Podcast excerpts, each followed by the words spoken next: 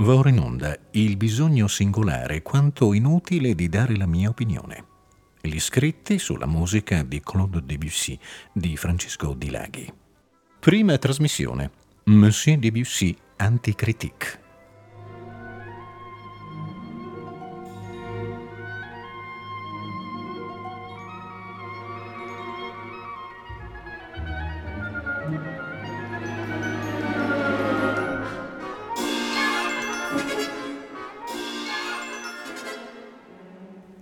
Titolo di questa serie di trasmissioni doveva essere inizialmente Debussy critico musicale, ma eh, entrando un po' più addentro a questo argomento, eh, un argomento che naturalmente viene eh, in second'ordine rispetto alla conoscenza della musica di Debussy, ma che comunque non è affatto marginale, eh, venendo più addentro, dicevo, al tema di Debussy critico musicale, ci si rende conto innanzitutto che il corpus dei suoi scritti sulla musica non si limita agli articoli scritti nella veste appunto di critico musicale, ma comprende anche interviste rilasciate a varie riviste, interventi autonomi su vari argomenti e articoli di presentazione di alcune sue composizioni.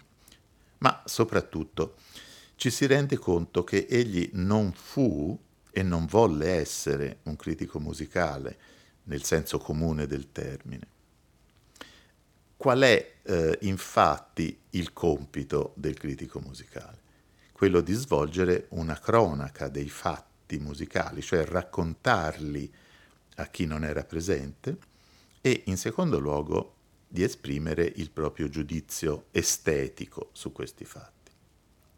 Nel momento in cui il musicista accettava l'incarico di scrivere di musica e dei fatti musicali del suo tempo sulle pagine di una rivista, la data del suo primo articolo è il 1 aprile 1901 e la rivista è la Revue Blanche, eh, nel momento in cui il musicista accetta, viene subito messo in chiaro quali sono le sue intenzioni nel momento in cui accettava questa proposta di collaborazione, e cioè quanto poco si riconoscesse nella figura, perlomeno così come era tradizionalmente intesa, del critico musicale, e cosa i lettori avrebbero dovuto aspettarsi dalla sua rubrica. Ecco allora l'esordio di Debussy, critico musicale. Avendomi chiesto di parlare di musica in questa rivista, mi si permetta di spiegare in poche parole il modo in cui intendo farlo. Si troverà qui più che critica delle impressioni sincere e leali. Troppo spesso la critica prende l'aspetto di variazioni brillanti sul tema voi sbagliate perché non fate come me oppure voi avete talento mentre io non ne ho affatto, così non può continuare. Cercherò di vedere attraverso le opere i movimenti molteplici che le hanno fatto nascere e ciò che esse contengono di vita interiore. Non è questo ben più interessante del gioco che consiste nello smontarle come se fossero strani orologi? Gli uomini hanno il brutto ricordo che da bambini è stato loro vietato di aprire la pancia delle marionette. Questo è già un delitto di leso mistero. E continuano a voler cacciare il loro estetico naso lì dove non dovrebbero. Se non sventrano più burattini, essi però spiegano, dimostrano e con freddezza uccidono il mistero. È più comodo e se ne può fare oggetto di conversazione. Una notoria incapacità di comprensione scusa gli uni, ma altri, più feroci, vi mettono la premeditazione. Bisogna ben difendere la propria cara piccola mediocrità. Questi ultimi dispongono di una clientela fedele. Ma le domeniche in cui il buon Dio sarà gentile non ascolterò nessuna musica, né faccio in anticipo tutte le mie scuse. Quest'ultimo avvertimento significa che nel caso di una bella giornata di sole, niente lo avrebbe potuto convincere a rinchiudersi in una sala da concerto per ascoltare musica. Questa premessa al suo primo articolo sulla Revue Blanche è molto importante perché vi troviamo già eh, molti di quelli che saranno i temi portanti di tutta la sua attività di scrittore di cose musicali e temi che infatti ricorreranno eh, con insistenza anche nel corso di queste trasmissioni. Temi che sono in sintesi questi rifiuto del mestiere di critico, perlomeno così come normalmente concepito. Condanna violenta e senza appello di ogni forma in musica di accademismo e di tecnicismo. Ricerca di una musica libera da questi due pesi, liberamente ispirata dalla natura e dalla fantasia.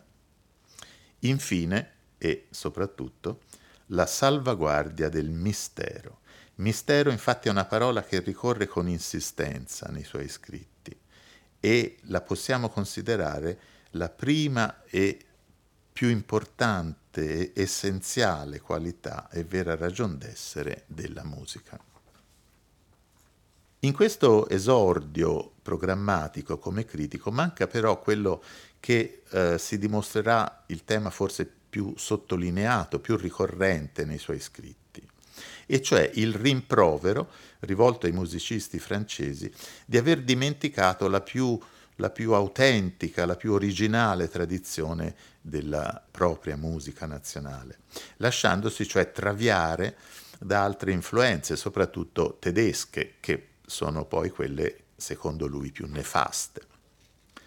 Dicevamo che i suoi scritti nella veste di critico musicale non hanno l'intenzione di cronaca o ce l'hanno solo in, in modo marginale. Infatti questi scritti non sono altro che un pretesto per, per esprimere, per far conoscere le proprie idee sull'arte.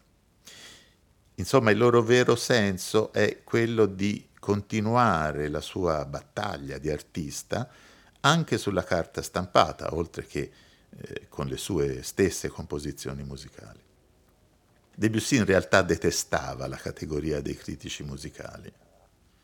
Non si ama la musica in Francia, scriveva ancora in uno dei suoi ultimi articoli nel 1913. E se ne dubitate, ascoltate solo con che tono ne parlano i critici. Come si vede che non hanno per essa alcuna tenerezza sembrano sempre voler sfogare sulla malcapitata un oscuro rancore, un vecchio odio tenace. Questo sentimento non è solo del nostro tempo. In ogni tempo la bellezza è stata sentita da qualcuno come un segreto insulto. E con ciò credo sia ben spiegata la scelta del titolo di questa prima trasmissione. A questo punto, una volta introdotto il nostro argomento, è il caso di passare ad un primo ascolto, presentando quindi un esempio eh, abbastanza emblematico del, di quello stile personalissimo, tagliente, eh, nonchalant e molto spesso aforistico di Debussy nella veste di critico. E si tratta proprio della prima eh, opera recensita quindi mh, uno scritto che segue immediatamente la premessa che abbiamo ora ascoltato nel suo articolo d'esordio. Eh, si tratta delle scene dal Faust di Goethe di Schumann che furono eseguite nella stagione dei Concert Cologne. Beh, Debussy se la cava con tre o quattro righe. Non vi è alcuna cronaca, ma in compenso l'autore dichiara subito una sua schietta antipatia e cioè quella verso Mendelssohn, che definisce un notaio elegante e si meraviglia di come il puro genio di Schumann potesse esserne così influenzato. E conclude, in Faust si inciampa spesso in Mendelssohn. Preferisco Mendelssohn da solo, perché almeno si sa con chi si ha a che fare. Ecco dunque l'ouverture dalle scene del Faust di Goethe, di Schumann, nella esecuzione della English Chamber Orchestra diretta da Benjamin Britten.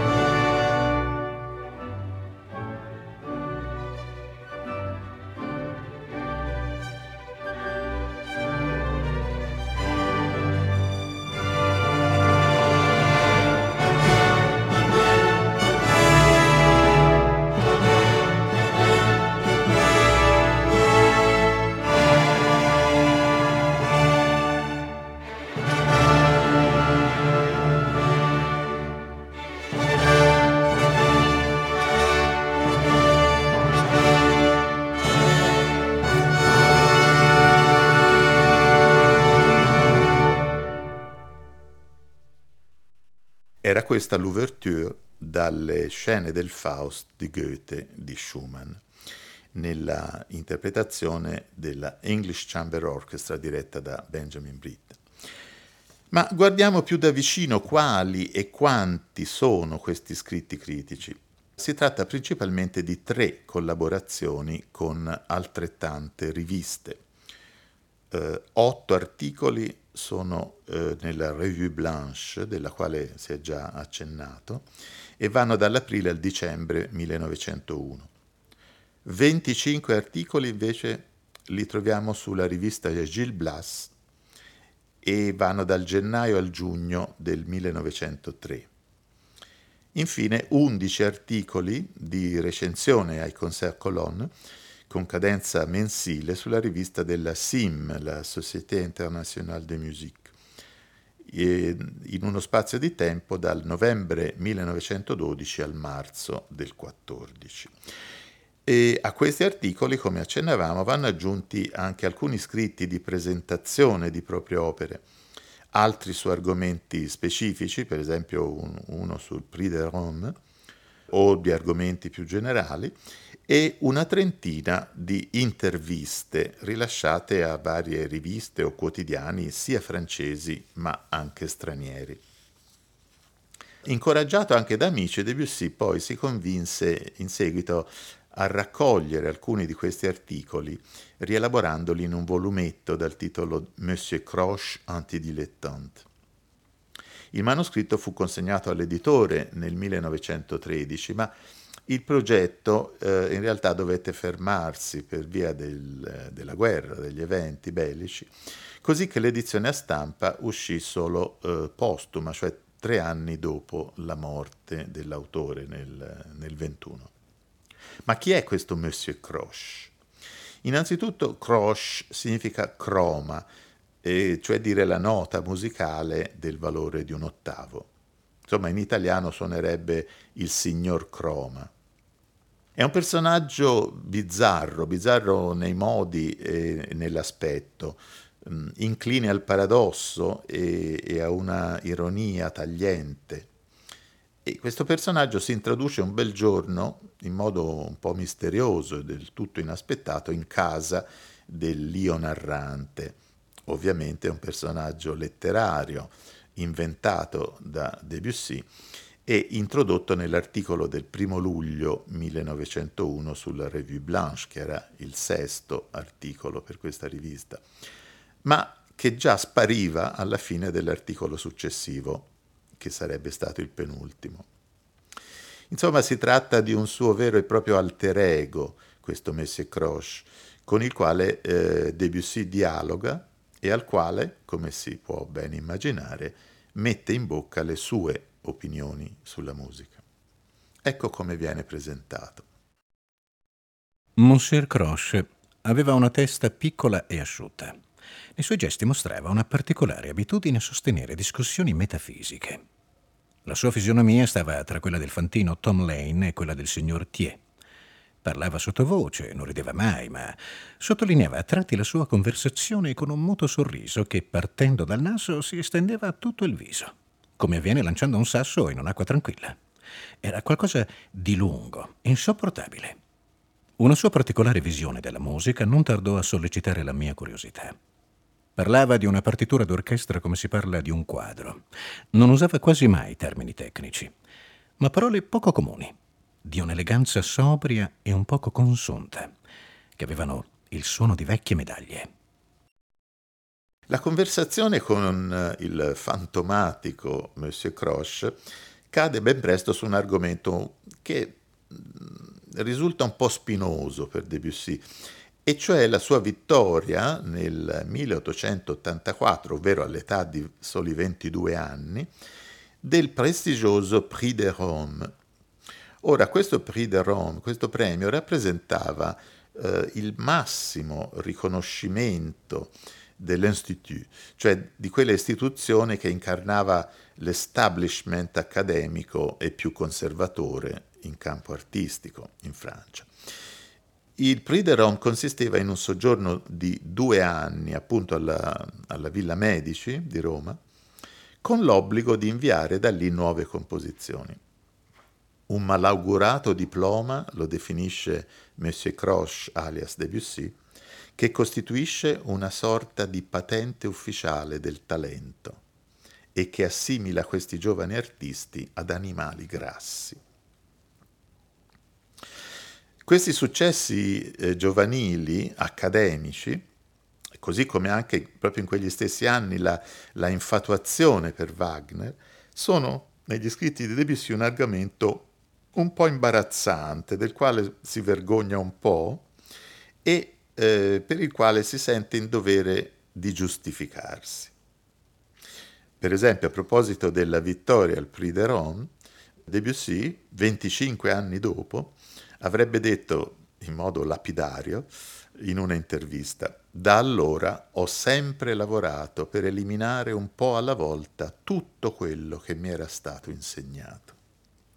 E allora a questo punto vorrei fare un po' arrabbiare bonariamente si intende, il nostro autore facendo ascoltare eh, due brani proprio dalla composizione che gli valse eh, appunto questa affermazione accademica, e cioè la scena lirica L'enfant prodigue, il figlio il prodigo.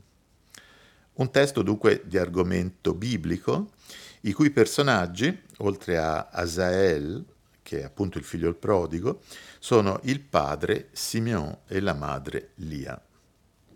Ecco dunque dall'Enfant prodigue il recitativo e aria di Lia, L'année en vain chasse l'année. L'ascoltiamo nella esecuzione del soprano Janine Michaud con l'orchestra della RAI di Torino diretta da André Cluiton.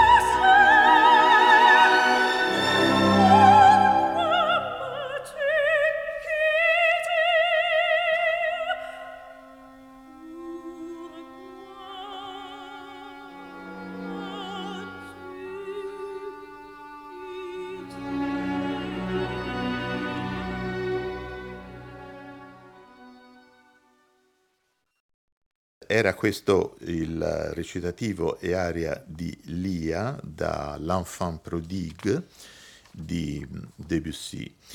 E dopo questo brano propongo anche l'ascolto del finale della stessa composizione, dove ai tre personaggi si aggiunge anche l'intervento del coro e dove si respira una grandeur alla Meyerbeer che certo dovette piacere molto ai giudici dell'Institut. Ecco dunque il trio Mon cœur René à l'Espérance con il coro finale dalla, uh, da L'Enfant prodigue di Debussy. Gli interpreti sono uh, Michel Sénéchal, tenore, Pierre Mollet, baritono e Janine Michaud, soprano, ancora con il coro e orchestra della RAI di Torino diretta da André Cluiton.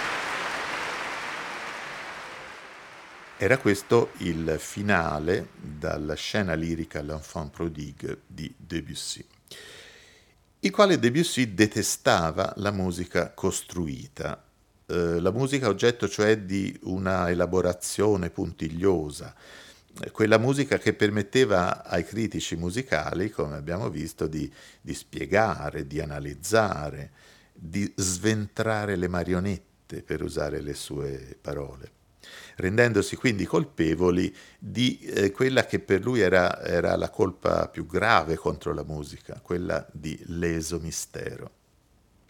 E questa la considerava, mm, forse abbastanza a ragione, una qualità tipica soprattutto dei musicisti tedeschi. Non poteva di conseguenza che detestare Brahms, forse anche più di Mendelssohn così come non amava le composizioni più esteriormente sentimentali e salottiere.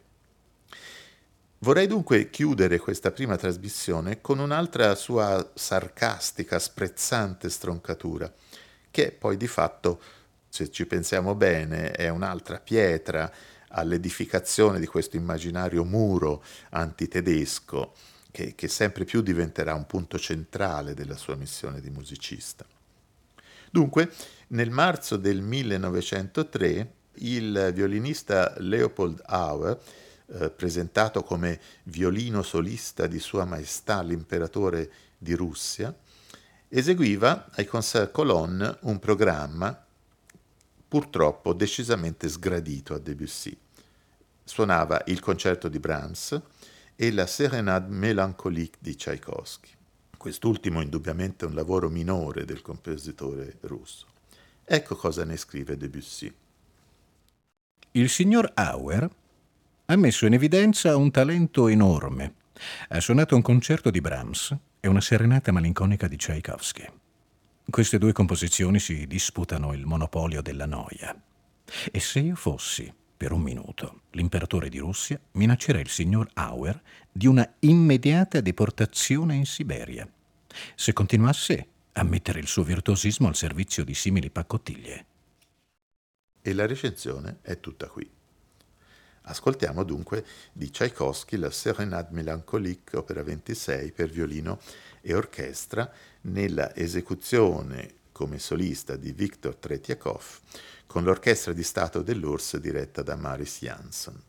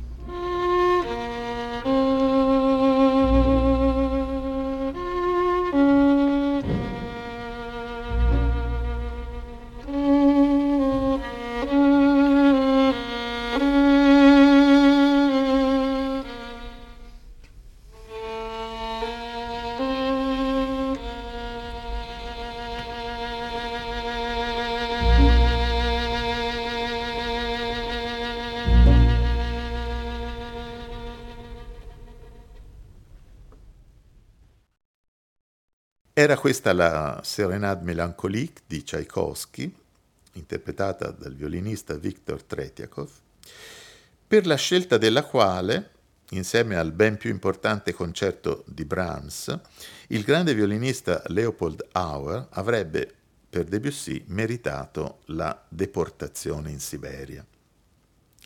In effetti questa non è certo una delle pagine più felici di Tchaikovsky, mentre assai più discutibile, naturalmente, ci appare un giudizio così sprezzante per il concerto di Brahms.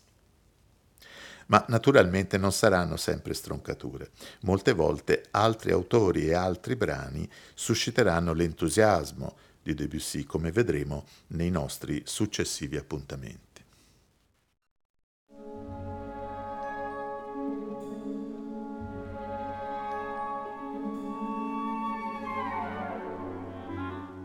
Abbiamo ascoltato il bisogno singolare quanto inutile di dare la mia opinione. Gli scritti sulla musica di Claude Debussy di Francesco Di Laghi. Prima trasmissione. Monsieur Debussy Anticritique.